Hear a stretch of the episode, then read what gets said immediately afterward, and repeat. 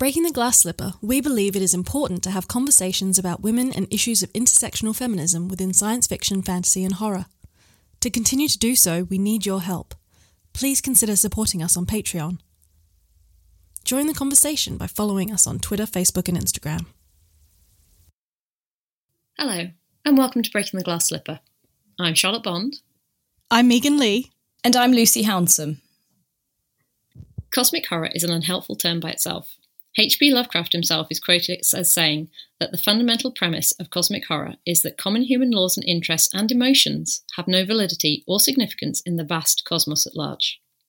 But Wikipedia seems to bring this down to a more personal level when it states that the hallmark of Lovecraft's work was a sense that ordinary life was a thin shell over a reality which is so alien and abstract in comparison that merely contemplating it would damage the sanity of the ordinary person. To help us explore the subject of cosmic horror, we are joined by Premee Mohamed. Thank you for joining us, Premee. Thank you for inviting me. Would you like to tell us a little bit about yourself? Oh, sure. Uh, I'm a uh, scientist. I work for the provincial government, and I also write uh, sci fi and fantasy, and arguably, it looks like cosmic horror. And your book, Beneath the Rising, is due out very soon, if not already out. Yes, uh, March 3rd, 2020. Fantastic. Some of the online recommendations for cosmic horror films put movies like Alien in amongst films like Annihilation and Lovecraft adaptations like In the Mouth of Madness, which leads me to wonder what are the essential elements of cosmic horror, or is it a case of we just know it when we see it? I thought about that. Um, I think it's a case of we know it when we see it because the, the villain, kind of, or, or the antagonist, aside from in a lot of cases, like an alien, there's also human antagonists, is that you've got a villain that you can't understand. Sometimes just an evil force, but also spirits, gods, monsters, like an alien. Often very old, I think that's a really common one. Predating humans, so you take away the idea that they're even created by human belief, you know, like gods sometimes said to be from other dimensions or space, or sometimes said to be from Earth but invisible, hiding, or sleeping, often awoken as the inciting incident. I think that's kind of an interesting one, uh, or otherwise encountered, again, like an alien. I, I really, really love the Alien series. I think it's probably my favorite film franchise.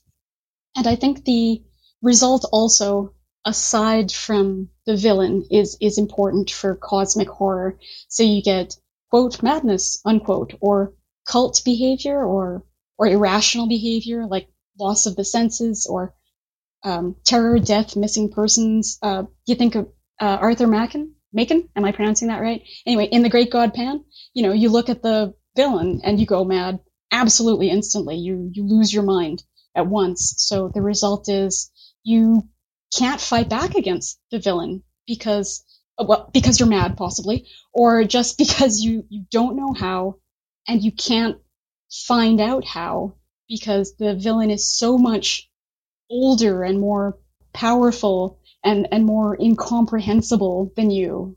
It's, I think those are the main criteria for me. It's, it's kind of, that's how I know it when I see it. And you also don't really know the, the motivations of the bad guy you know, uh, in some stories that's easy, right? Like in Othello, it's jealousy, or in Macbeth, it's it's it's ambition or whatever.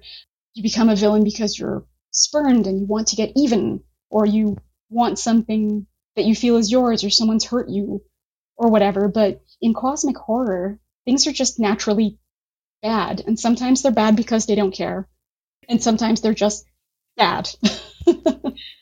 no, I thoroughly agree. When I was thinking about it, I realized that madness or insanity on the part of the humans is usually a, a key element to it. And that's usually in res- response to the incomprehensible. And you were right about sort of predating humans and predating human belief, not kind of being reliant on it. Um, and your idea of there's no motive to the bad guy, you're right. In cosmic horror, there's never like a prequel where you have how the bad guy came to be a bad guy. It's like, no, they're just bad. And I think it even goes beyond that. There is no motive, it's just their existence.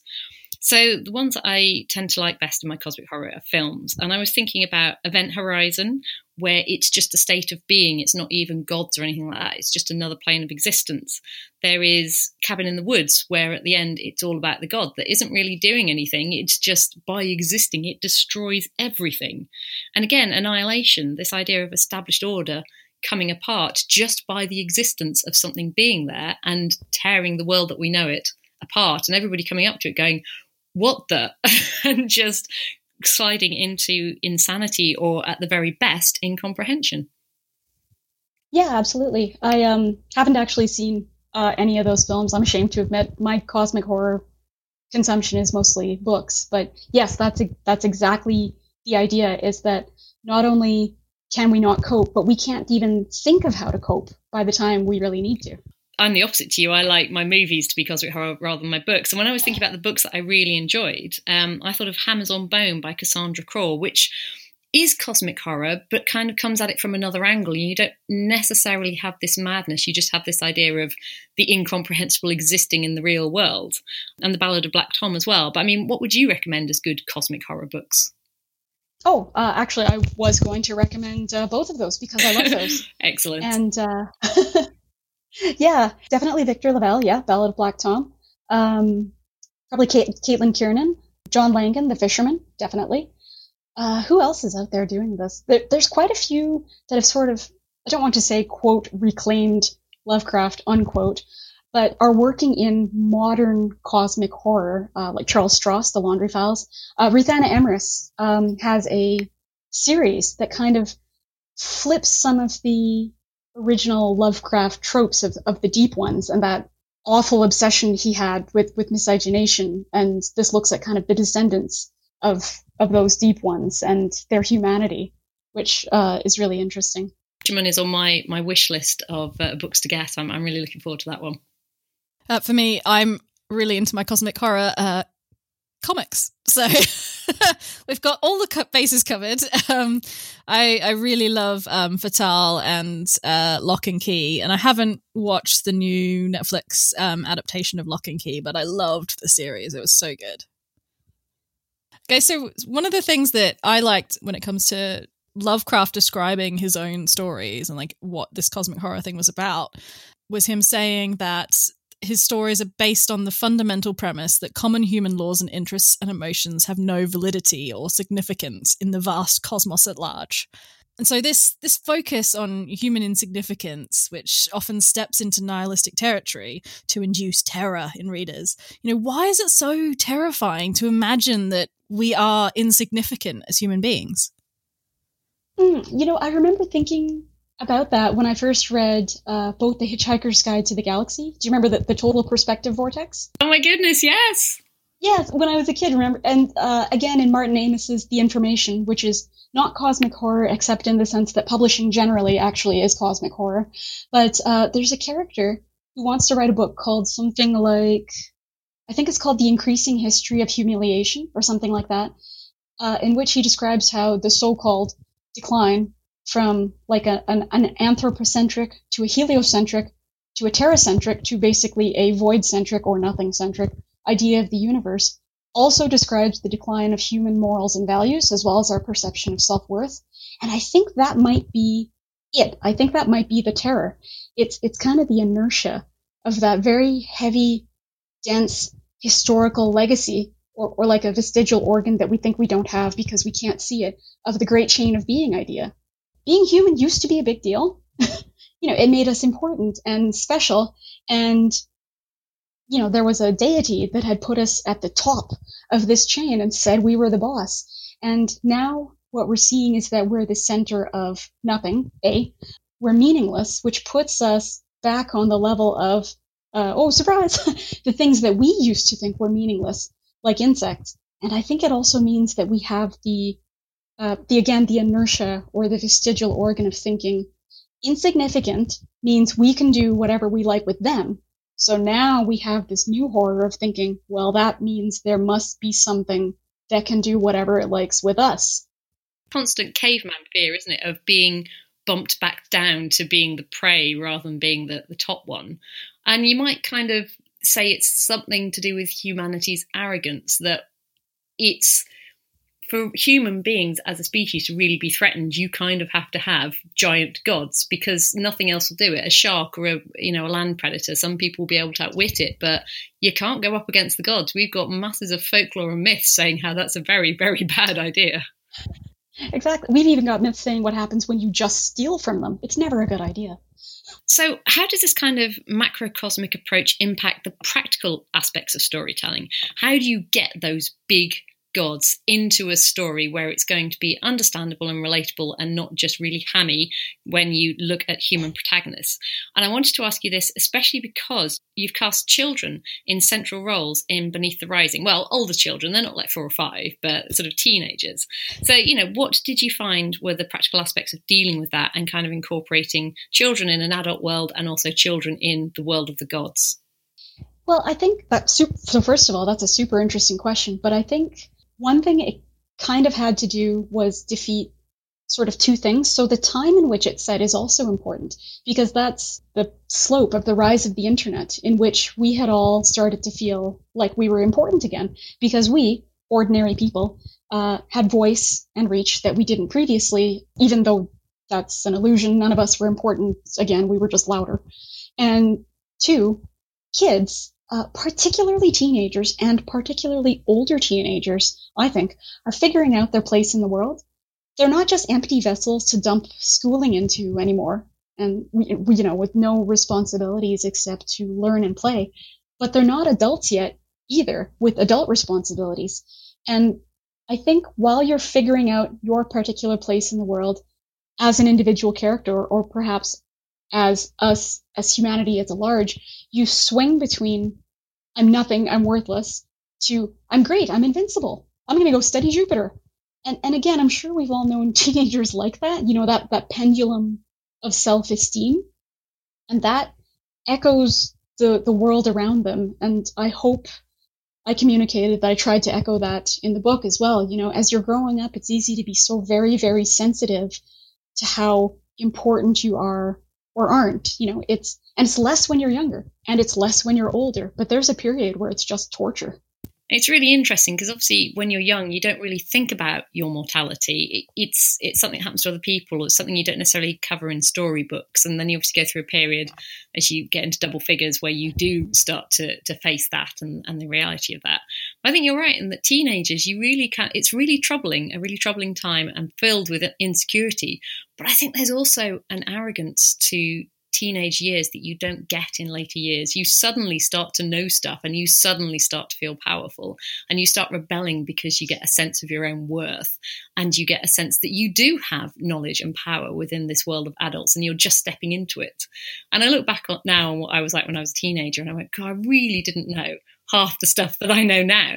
But at the time, I didn't think like that because I had a little bit of knowledge. I thought that I was, you know, really, really an adult and, and on the way. And I think that's something that you kind of pick up on, particularly with Johnny's character but it has a wonderful you know effect that actually she does know everything because she is this prodigy. So it's kind of taking what teenagers want to be and going actually what would it be like if you were like this and you did know everything and you had cured cancer and you got all these wonderful ideas? I thought it was a really nice balance to kind of get the arrogance of all of humanity into a single teenager and then having nick as the nice balance of sort of the insecurity of it all as well.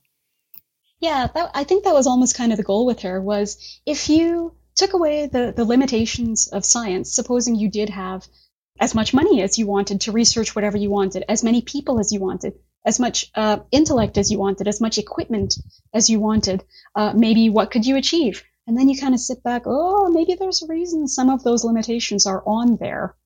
Um, so I think that's kind of where the idea of the book came from was uh, limits, boundaries. It was also really interesting, I found, that you had these, what are essentially kids, let's face it, because they're still underage, trying to make their way through the adult world. And yes, they might be taking on the elder gods, but they've got to get through airport security first. And I thought that was a really good way of kind of balancing the troubles that people face.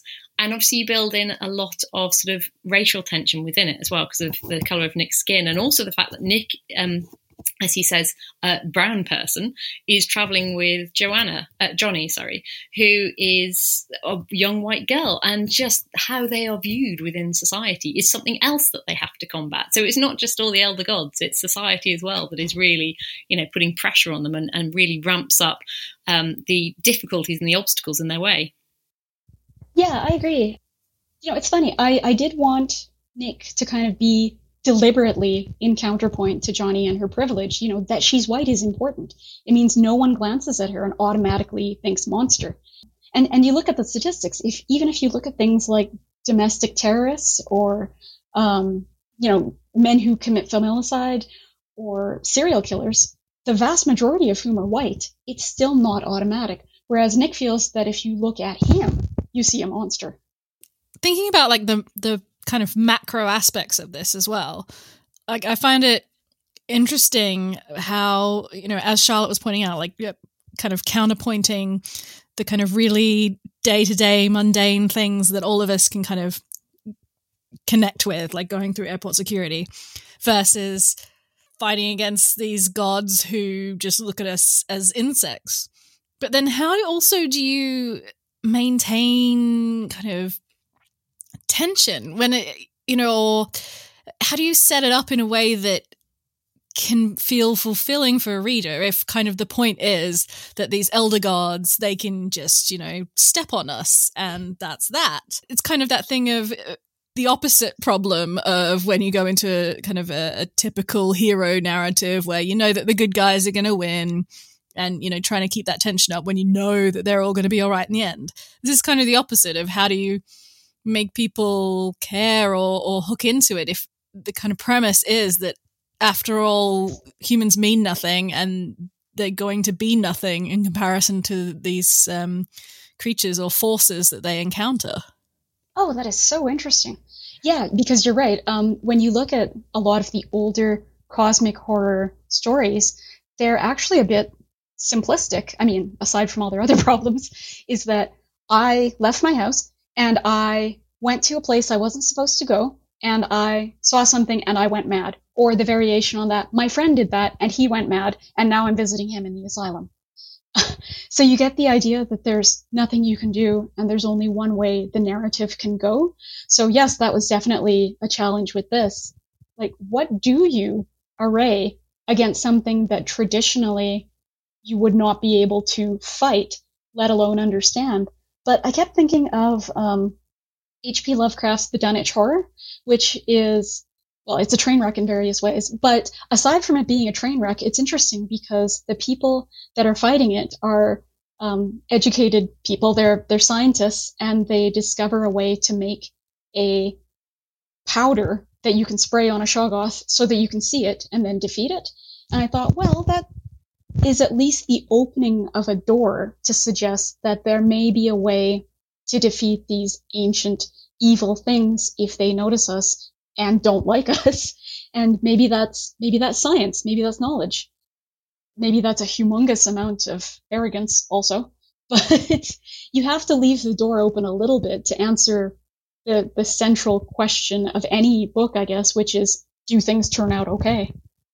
Well, I think it's it's kind of interesting because whether or not things turn out okay, usually the rule between when writing standard fiction is that your protagonist and your hero is as awesome as your bad guy is evil. So if you have a really really bad bad guy and the protagonist defeats him, then that makes protagonist super awesome. So it's kind of ratcheting it up. But then when you get to cosmic horror, it kind of all goes out the window because you've got a case of, oh, I've got this really awesome bad guy that no one can defeat. Oh, no one has defeated him. Oh. I kind of feel like it's almost the antithesis to all other storytelling forms because no one defeats the bad guy at the end. Or if they do defeat them, they're kind of too broken or they've made too many sacrifices that they can't really enjoy it or or it's hate or savory. It's almost the the Frodo version, isn't it? You know, you kind of get there and you're so destroyed by it that there is no happy ending for you. Maybe he's the cosmic horror element of Tolkien. Yeah, and you know, actually, that's a good point. That makes a strong argument for the Lord of the Rings uh, actually being cosmic horror. Like, what is Sauron anyway? Where does he come from? or or look at the Silmarillion. Which I admit that I've never finished reading, but I started it, and that felt like cosmic horror to me. I think we need to bring Lucy in here. What's the what's the cosmic horror elements to Tolkien, Lucy? You're a resident Tolkien expert. I think that's a really interesting question because I have read the Silmarillion, but it was a very long time ago, and I was fourteen. and uh, but I've read quite a few of his other tales, like uh, the Children of Hurin and Beren and Luthien, that they've been you know released uh, recently. It's really interesting because he plays a lot with the idea of gods and deities as being ineffable and unknowable. And the thing that I like about Tolkien, uh, but also the thing that frightens me a little bit about Tolkien is that he has this kind of cold, epic edge to his writing that makes you feel very insignificant. So it touches on what we you were saying earlier um, about humans being so far removed from Valinor, like the land of the gods. We're in the darkness to the east, you know, shoved away from the light of illumination. Um, we're left to fend for ourselves, um, and there is only a kind of and the way that he he talks about the two trees lighting up each end of the kind of when you're back in Valinor, it's like these both. Um, there's like a tree of gold and a tree of silver, and and the lamps and stuff, and they're kind of there's this it's this whole idea of like when the trees are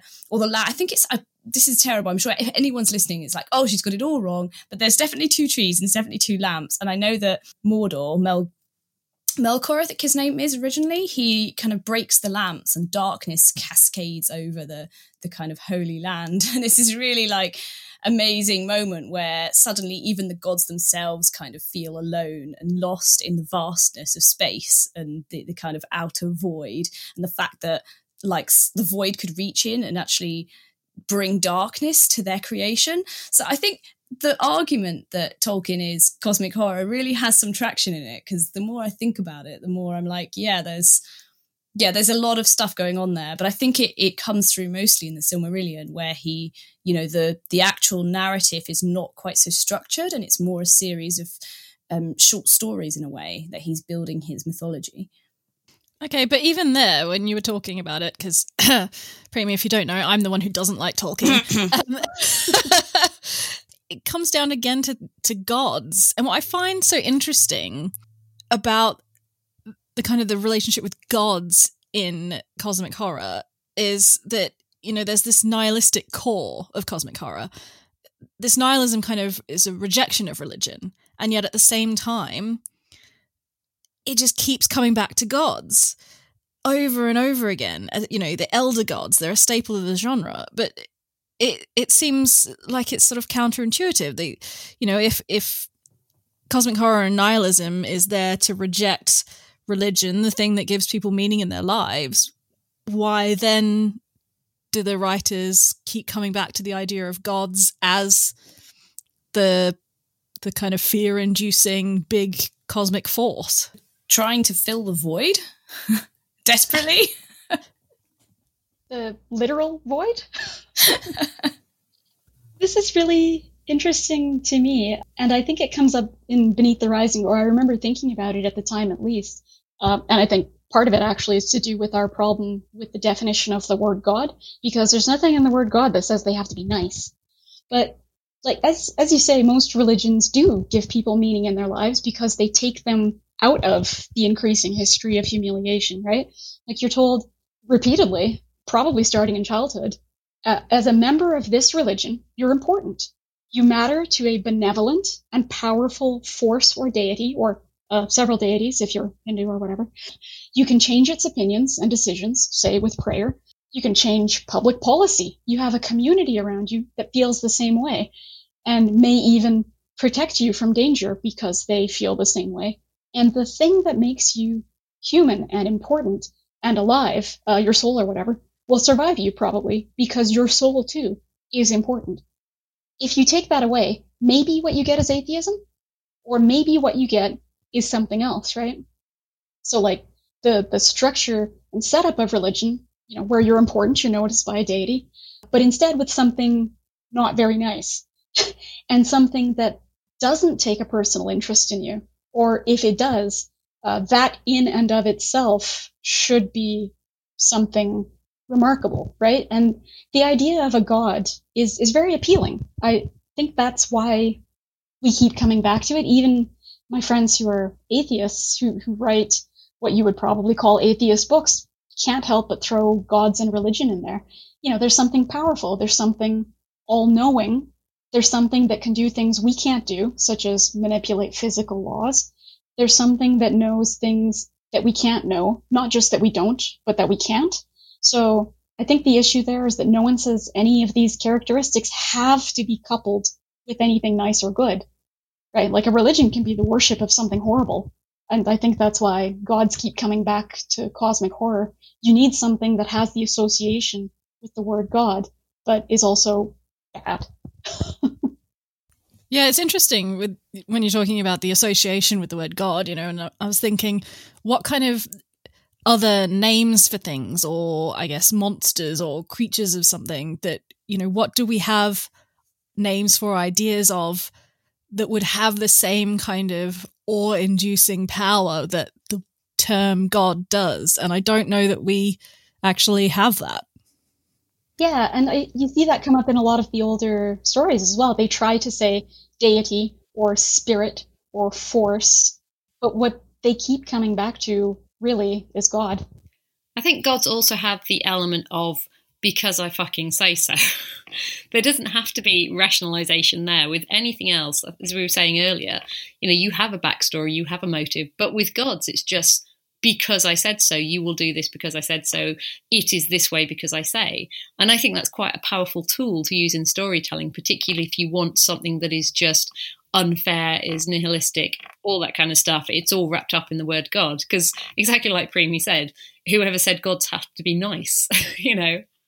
Okay, I really feel like I need to bring up uh, my philosophy degree here because I so rarely get to uh, bring it into conversation.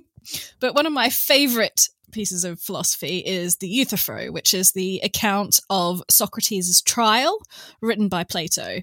And there's an amazing piece in it where uh, Socrates basically says to the court, you know, what is holy? Is something holy because the gods love it? Or did the gods love it because it is holy? Sorry, and that just popped into my head of, of you saying, like, you know, well, gods can just do whatever they like. And it's interesting because there is you know, probably only interesting to me or other philosophy nerds. Hello to you if you are out there. Um, or I could just be on an island on my own. That's fine too. That the gods will just do whatever they want to do because they want to do it, or do they do what they do because something else is kind of influencing them as well? Anyway, that's a total side note. I'll uh, let Charlotte get back on topic. I think philosophy should have a, a, greater place in in writing, and where where is it better than in cosmic horror, where you are dealing with gods? I mean, it's all being drawn in. We've just put cosmic horror into Tolkien. Why can't we put philosophy into cosmic horror? I think this is a really great opportunity to talk about. Since we've already brought one discipline into it, let's bring in another one and talk a bit about kind of that age old tension between science and religion, which are so often at odds. Um, but in your novel Beneath the Rising, you use science as a way to let in the old gods. Uh, so cosmic fiction often tallies up science with religion, with dabbling in one resulting in disastrous consequences in the other. Um, so, what do you think it is about these two opposing elements of humanity that they're often thrown together? I think that's a really interesting question when I was reading this back because it's like, well, you sometimes talk about magic in the same vein as, you know, like it's this kind of magic versus religion. But I think there could be an argument for saying also science versus religion. And is it because both these things are trying to explain the universe and our place in it, but they're going about it in very different ways? Yes, I think literally that that is exactly it. It's um, our place in the universe, our again increasingly diminished place in the universe, where the more we study it, the smaller we get. And I think it's that whole fear of the unknown thing, kind of, right? Not necessarily part of our arrogance in thinking that we can know things, but just that as humans, we want to know, we need to know. We're supposed to respect gods because they're gods, right? And, and part of their resume their qualification for being a god um, is that they do know things that we don't know, and maybe they choose to share some of them, um, like in their holy writings or whatever, uh, and maybe they don't. Um, and scientists, uh, uh, who I'm not saying we're like gods or are gods, um, I've, I've been zapped and irradiated and poisoned too many times for that to be the case, also kind of seem to be the repository of secret knowledge. Like, if we, if, if regular people don't know what they know, isn't that kind of scary? You know, you, you can't risk manage if you don't know what the risks are. Uh, what are what are the gods doing up there? Are they plotting against us? Are they about to unleash something? Good, bad? You know, they they didn't send an email. And and same with scientists, I think. Kind of what are they doing in that lab? Can it be trusted? Why won't they tell us? What might happen? If we don't know what might happen, do we know what might not happen? Uh, how how can we know? So I think that's where those come from is we want to understand and there are these figures that are telling us no no you can't only i can understand so that's that's definitely where that comes from i think well having brought in fantasy it would be remiss of me not to now bring in science fiction and say the thing that came up in my mind when i was reading this question was arthur c clarke's uh, one of his three laws that any sufficient any sufficiently advanced technology is indistinguishable from magic. So if you were in the Stone Age and you had a mobile phone that you could play patience on, you know, that's going to be magic to the people around you. So I, I, think there's this wonderful interrelationship between science and magic that the boundaries are. Uh, sufficiently blurred in the human mind anyway that it lends itself really well to cosmic horror because you can sort of draw in science and go, okay, well, we know this amount of science, but actually this thing over here is magic. So I hope it's not too much of a spoiler to say that you've got clean energy as one of the uh, you can't see air quotes magic or science um, experiments that Johnny does that is really significant in this novel, and that's the idea that it could be possible, but to us it is so so far in the future and so unknowable that it appears like magic to us. So I think this boundary in our heads where, you know, you can't quite distinguish what's science and what's magic really helps in this genre in, you know, bringing the two elements together. Yeah, I agree. And I, I like the way you put it there also because humans aren't really comfortable with blurry boundaries. They make us nervous. We like to know which side of the fence that we're sitting on, kind of. I, I think that may be an evolutionary throwback, but we like to know whether something is science, whether something is magic, uh, whether something can be understood, and how we can go about doing that. When we see something that kind of smears all of those together, that's a source of tension, I think, in, in the human mind. And also, um, I would just like to say, I hope no physicists actually read this novel because none of that science is real, FYI. Ultimately, cosmic horror can be defined as the fear of the other in an uncaring universe, if you boil it right down, perhaps.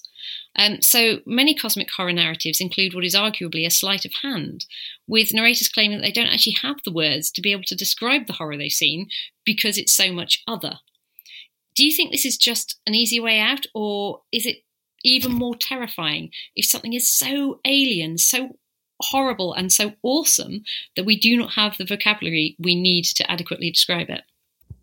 Oh, I, I, I love that you said that. I love that you pointed that out. It's so bad in Lovecraft, but you also see it in in some other authors. Again, Arthur Machen comes up. Uh, think of the great god Pan. Like you look and you're like, oh no, my brain. Um, I think it was intended to be terrifying, though now it comes across as a little bit comic, kind of.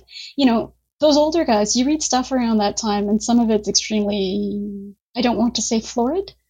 Maybe I do, but you're used to reading a lot more description um, in some of these stories, right? Like the monster is the size of a bear.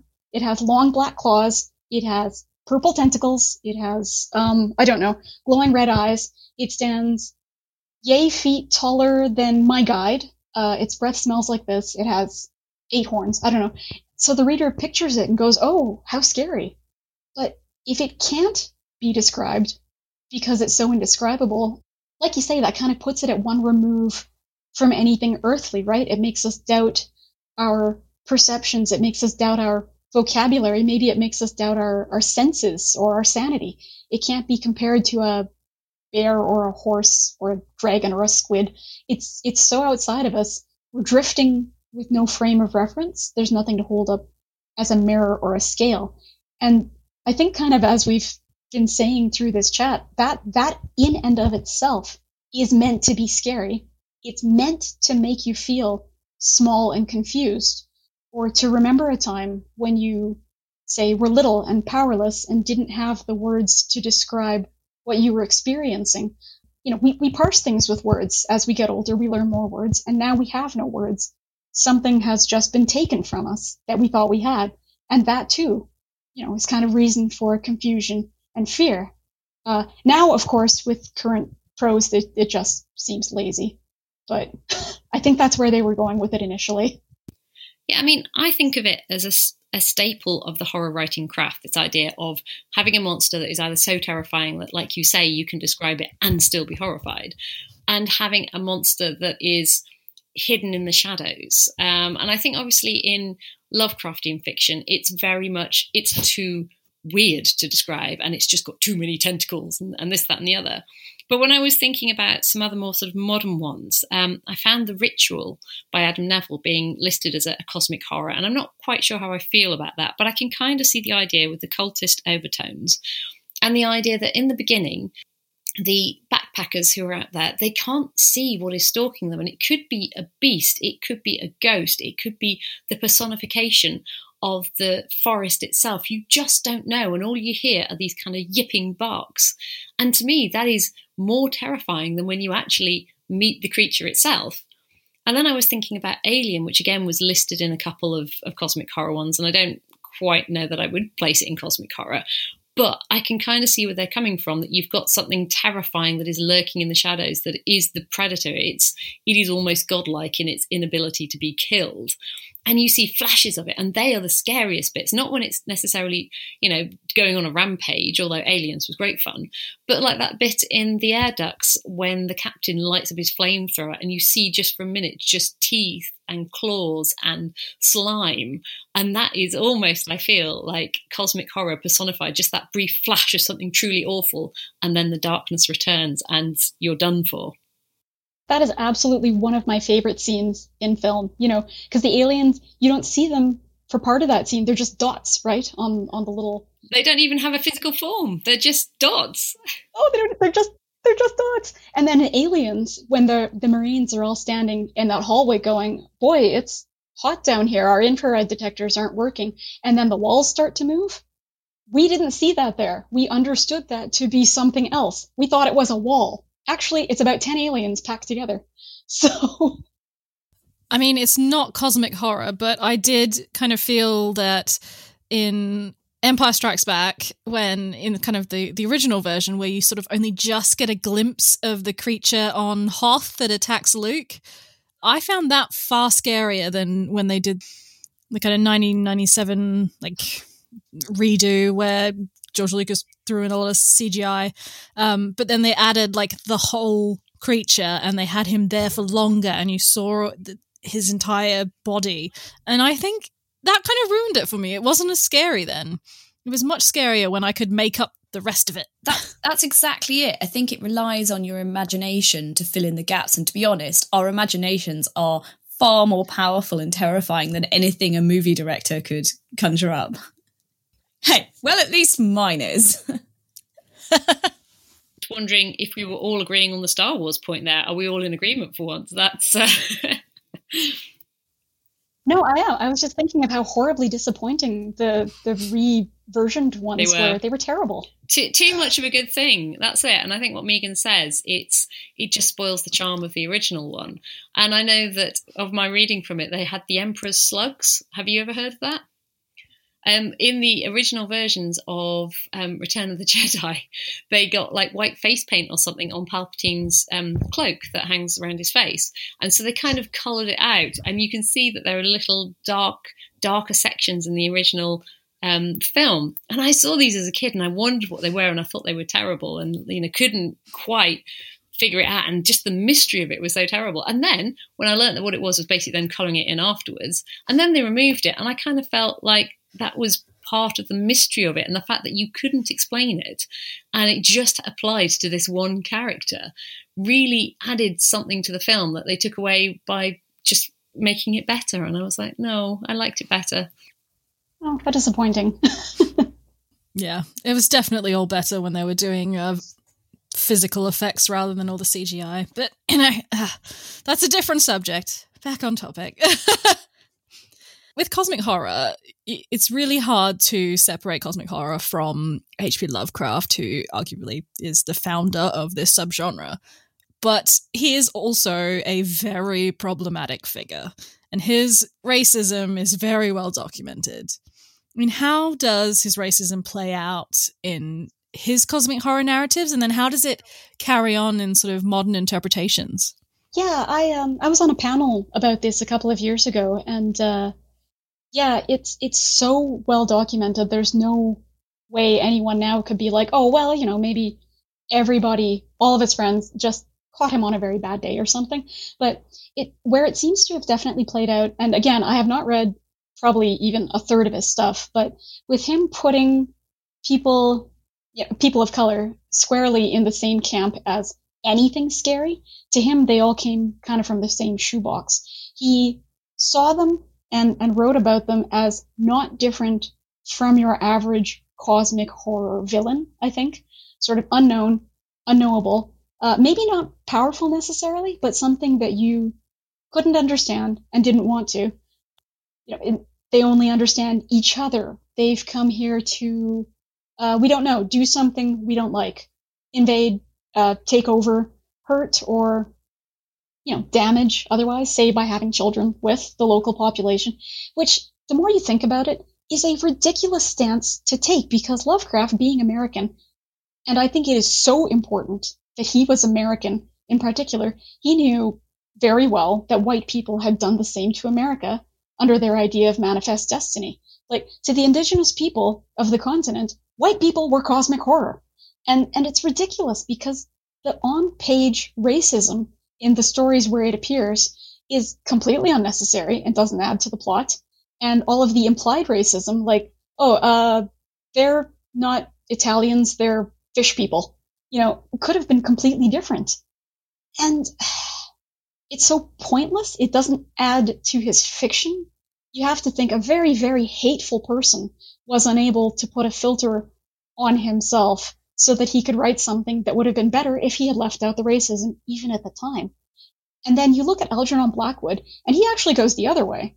So people of color in his stories, say like in, in the Wendigo, I don't know if you guys have read that one. Like so the indigenous people that live in Ontario, they're not objects of fear, but of pity. Um, they're childlike because they're uneducated. They're quote uh, useful unquote to bring on hunting trips because they're unusually sensitive. They can smell danger like dogs. They're not scary. All the scary ones have been killed off. You know, now they're just tools that maybe you could use to fight against your enemy. They're they're both just ridiculous and bad. And to me, they feel like a failure of imagination that you would take your fears and put them in your story like that as if you were writing in your journal. I don't know. I don't like it. so is that what Nick grew out of, your character in Beneath Rising? Did he grow out of this desire to tackle the racism and the racial anxiety in previous texts? Because I found him a really complex and interesting character, and it's difficult to talk about him fully without giving the ending away. But obviously, as well as feeling sort of the pressure of society and you know always looking at his skin color he kind of feels a pressure by just being Johnny's friend because he is always the inferior one. I mean, everyone is inferior to Johnny, but because he is her best friend, he kind of feels that more keenly than others. Yeah. Um, by the way, thank you for not giving away the ending. Oh, we don't do spoilers on here.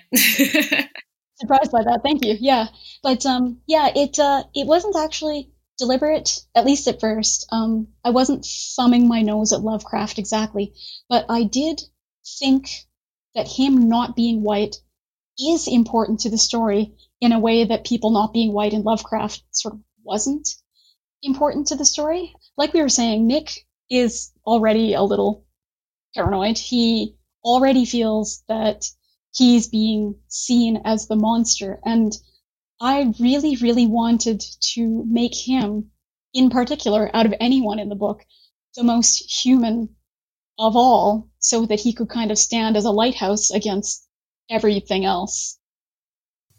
Clearly, uh, you're in Breaking the Glass Slipper, and we like to talk about the roles of women in pretty much uh, everything to do with science fiction, fantasy, and horror. But, you know, women and female characters in general have historically fallen into quite stereotypical roles uh, in this genre. And we do spend quite a lot of time trying to isolate and understand the reasons why these tropes continue to crop, to crop up. Do you feel that women occupy any particular place in cosmic horror, like either as uh, trope characters or stereotypes? So, from what I've read, and again, of course, I'm not an expert in this field pretty pretty minimal. Like there are some wives who wait in terror for their husbands to come home from something scary. So not going to happen. He got eaten by a monster or he went mad. And there are some witches or sorceresses, fairly minimal, like Asenath Derby, etc. And there are some sad victims um, or vessels of possession. So like in Great God Pan or uh, like Lavinia in the, the Dunwich Horror. So for the most part, they're actually like they're not in the story at all most of the time. You can read entire anthologies of this stuff and get like 100, 120 pages before seeing a woman actually on page who gets to say something, for instance, and is not just mentioned as, uh, oh, my wife at home who hopes I come back. You know, part of me kind of laughs at this. Like, well, women would have better sense than to go out into the standing stones and get attacked by some extra dimensional garbage monster anyway. And and part of me is kind of oh you know oh, piss off. Like it's not exactly that I think all of the all of the classical cosmic horror writers were misogynist per se. It's just that disregarding women as anything but kind of witches, waifs, or wives is sort of what they did.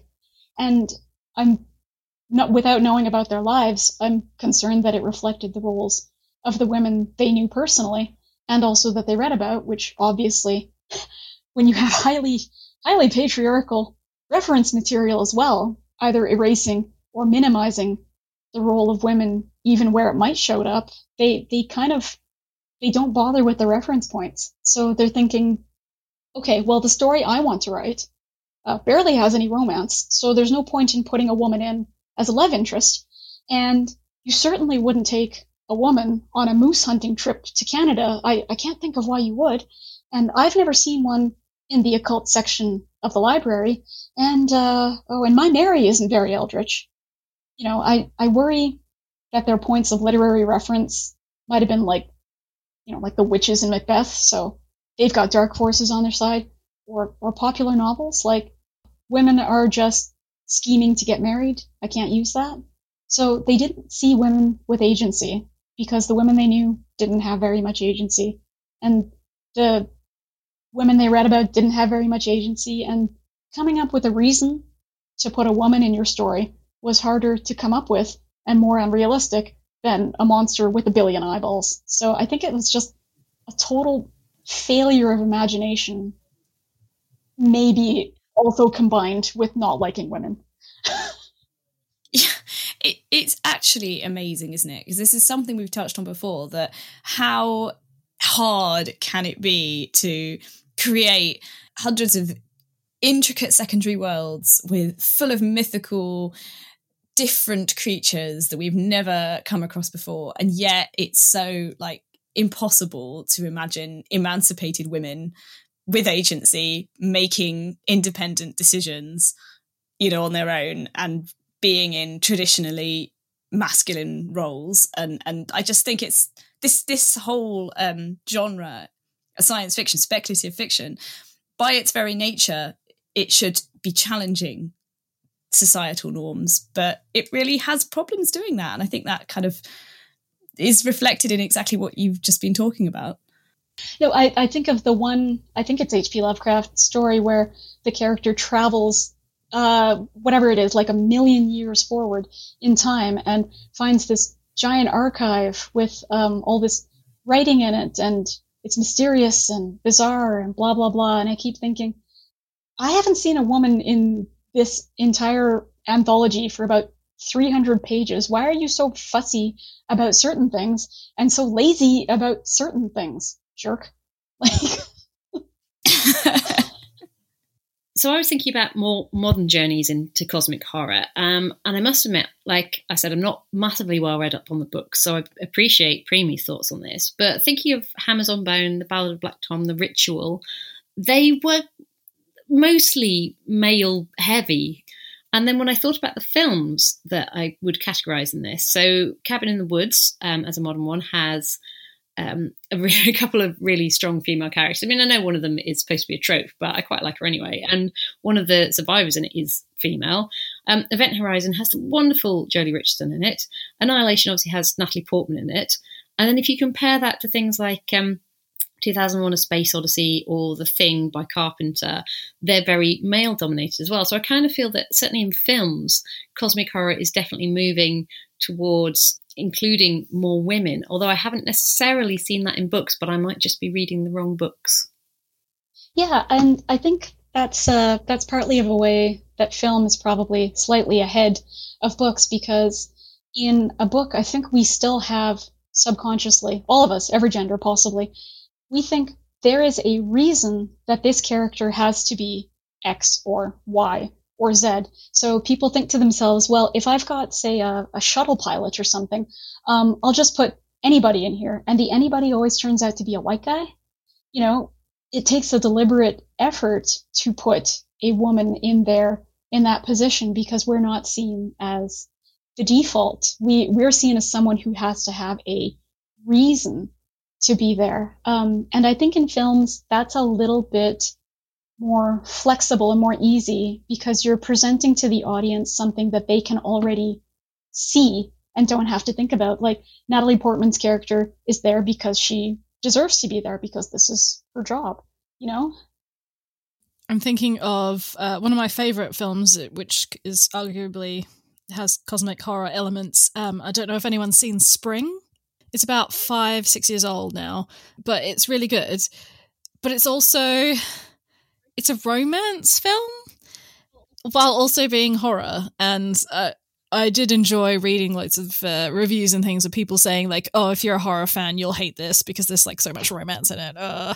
Um, but in there, it's a real, uh, you know, kind of a double act. It's it's a man and a woman kind of falling in love, and they're both very well rounded, interesting characters and yeah, I really liked that from the perspective of ha- of having uh, an important woman with agency and her own motivations in in, in the cosmic horror film, um, where perhaps sort of again my previous encounters with cosmic horror as a subgenre have been very masculine. Um, it was really interesting to see that played out in in a romance.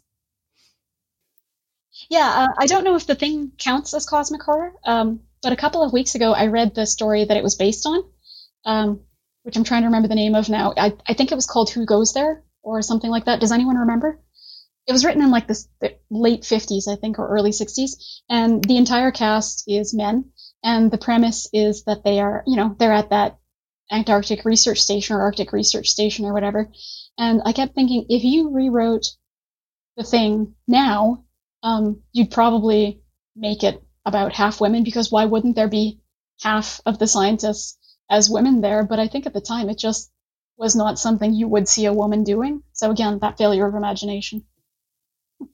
With his terrible racism, has Lovecraft left us a problematic legacy as a founder of cosmic horror? Has he doomed subgenre?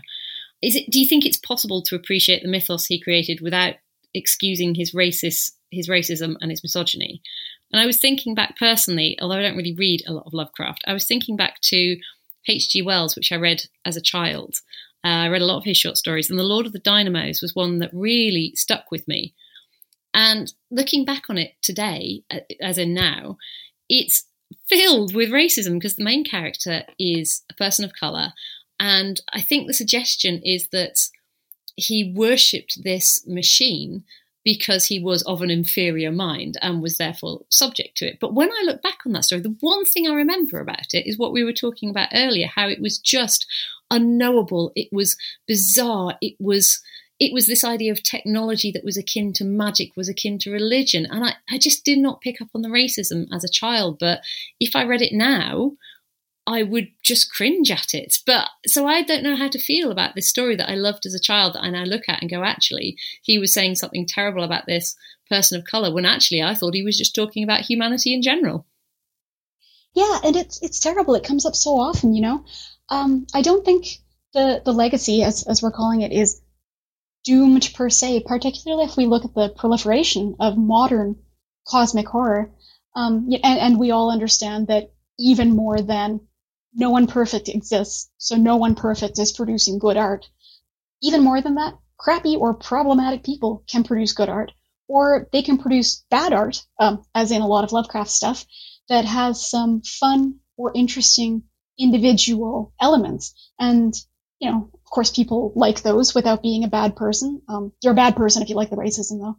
But that's why I do think it's possible to appreciate the mythos without excusing or condoning his, his bigotry, because, you know, the racism, the misogyny, the anti Semitism, um, the classism, my God, it's not separating the art from the artist exactly, but very consciously separating what we want to keep from the art and sort of throwing out the rest. Like, in particular, I, as a woman of color, enjoy the idea of literally stealing the stuff that I want out of his sandbox for myself.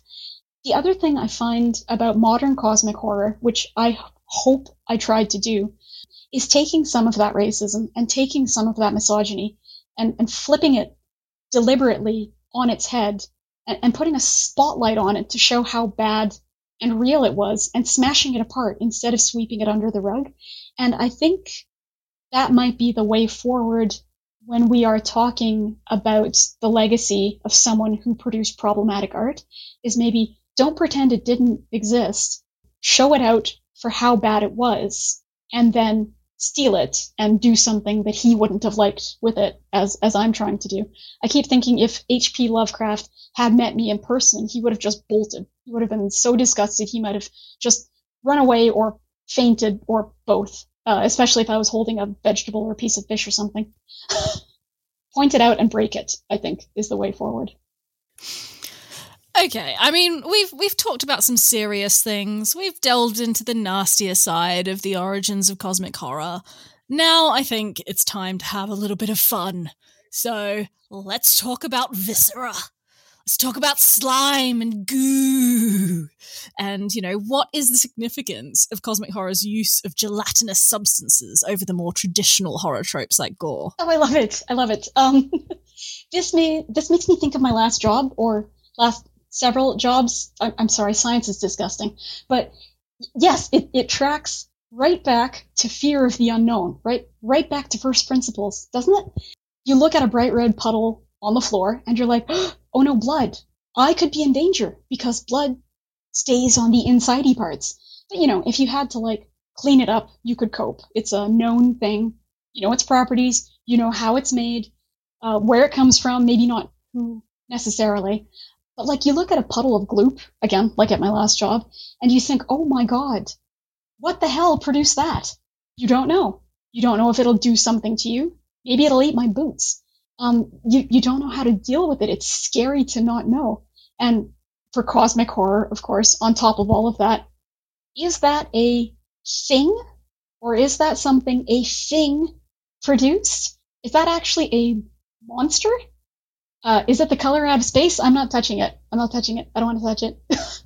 you know, that, it's got that visceral, like you say, that visceral disgust that you don't necessarily get with gore. And I think or or I hope. I think it bothers people when the villain doesn't have blood inside of it either, but like gloop or or slime or ichor. You think, oh no, it's not a human, it's not an animal. But like those bleed, those have gore. It's more like a bug, and that's that's terrifying. That's yeah. so alarming. well, I mean, thinking of Alien again, you know, its blood is like acid. Ugh. Don't want to let that stuff touch me. Exactly. And you're like, oh God, I can't cope. I can't cope. I could probably cope with blood. I could, I, I likely could cope with blood. This clearly isn't blood. Everybody run away.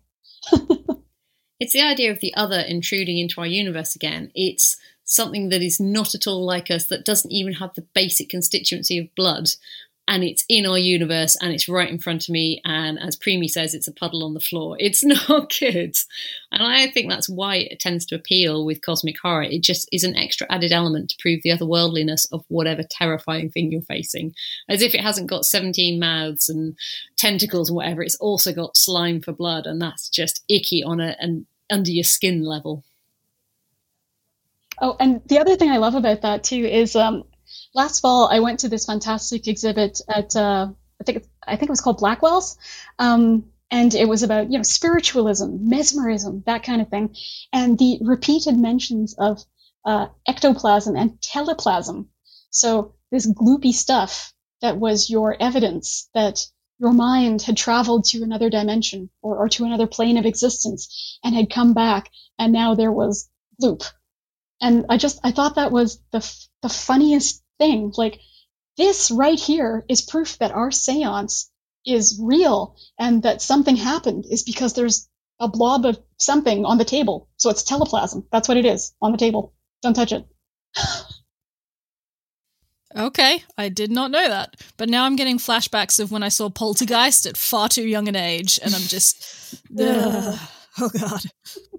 Did anyone see District 9? Oh, I did, yeah. Yes. Right. It's like one of the only kind of horror-ish films I've ever watched. And I felt like shit after I watched it. But it just reminded me of the guy turning into like one of the aliens. Yeah. And that was so horrific. And I just wondered whether that might be part of the reason why we don't like and the cat food thing. And uh, oh, there's just something about body parts not being like you know the alien being inside you and changing into it. It's just something that's really icky about it, and and it's like a lot. Maybe it's like something to do with loss of identity. Um, but there's something like it's it's more um visceral than that.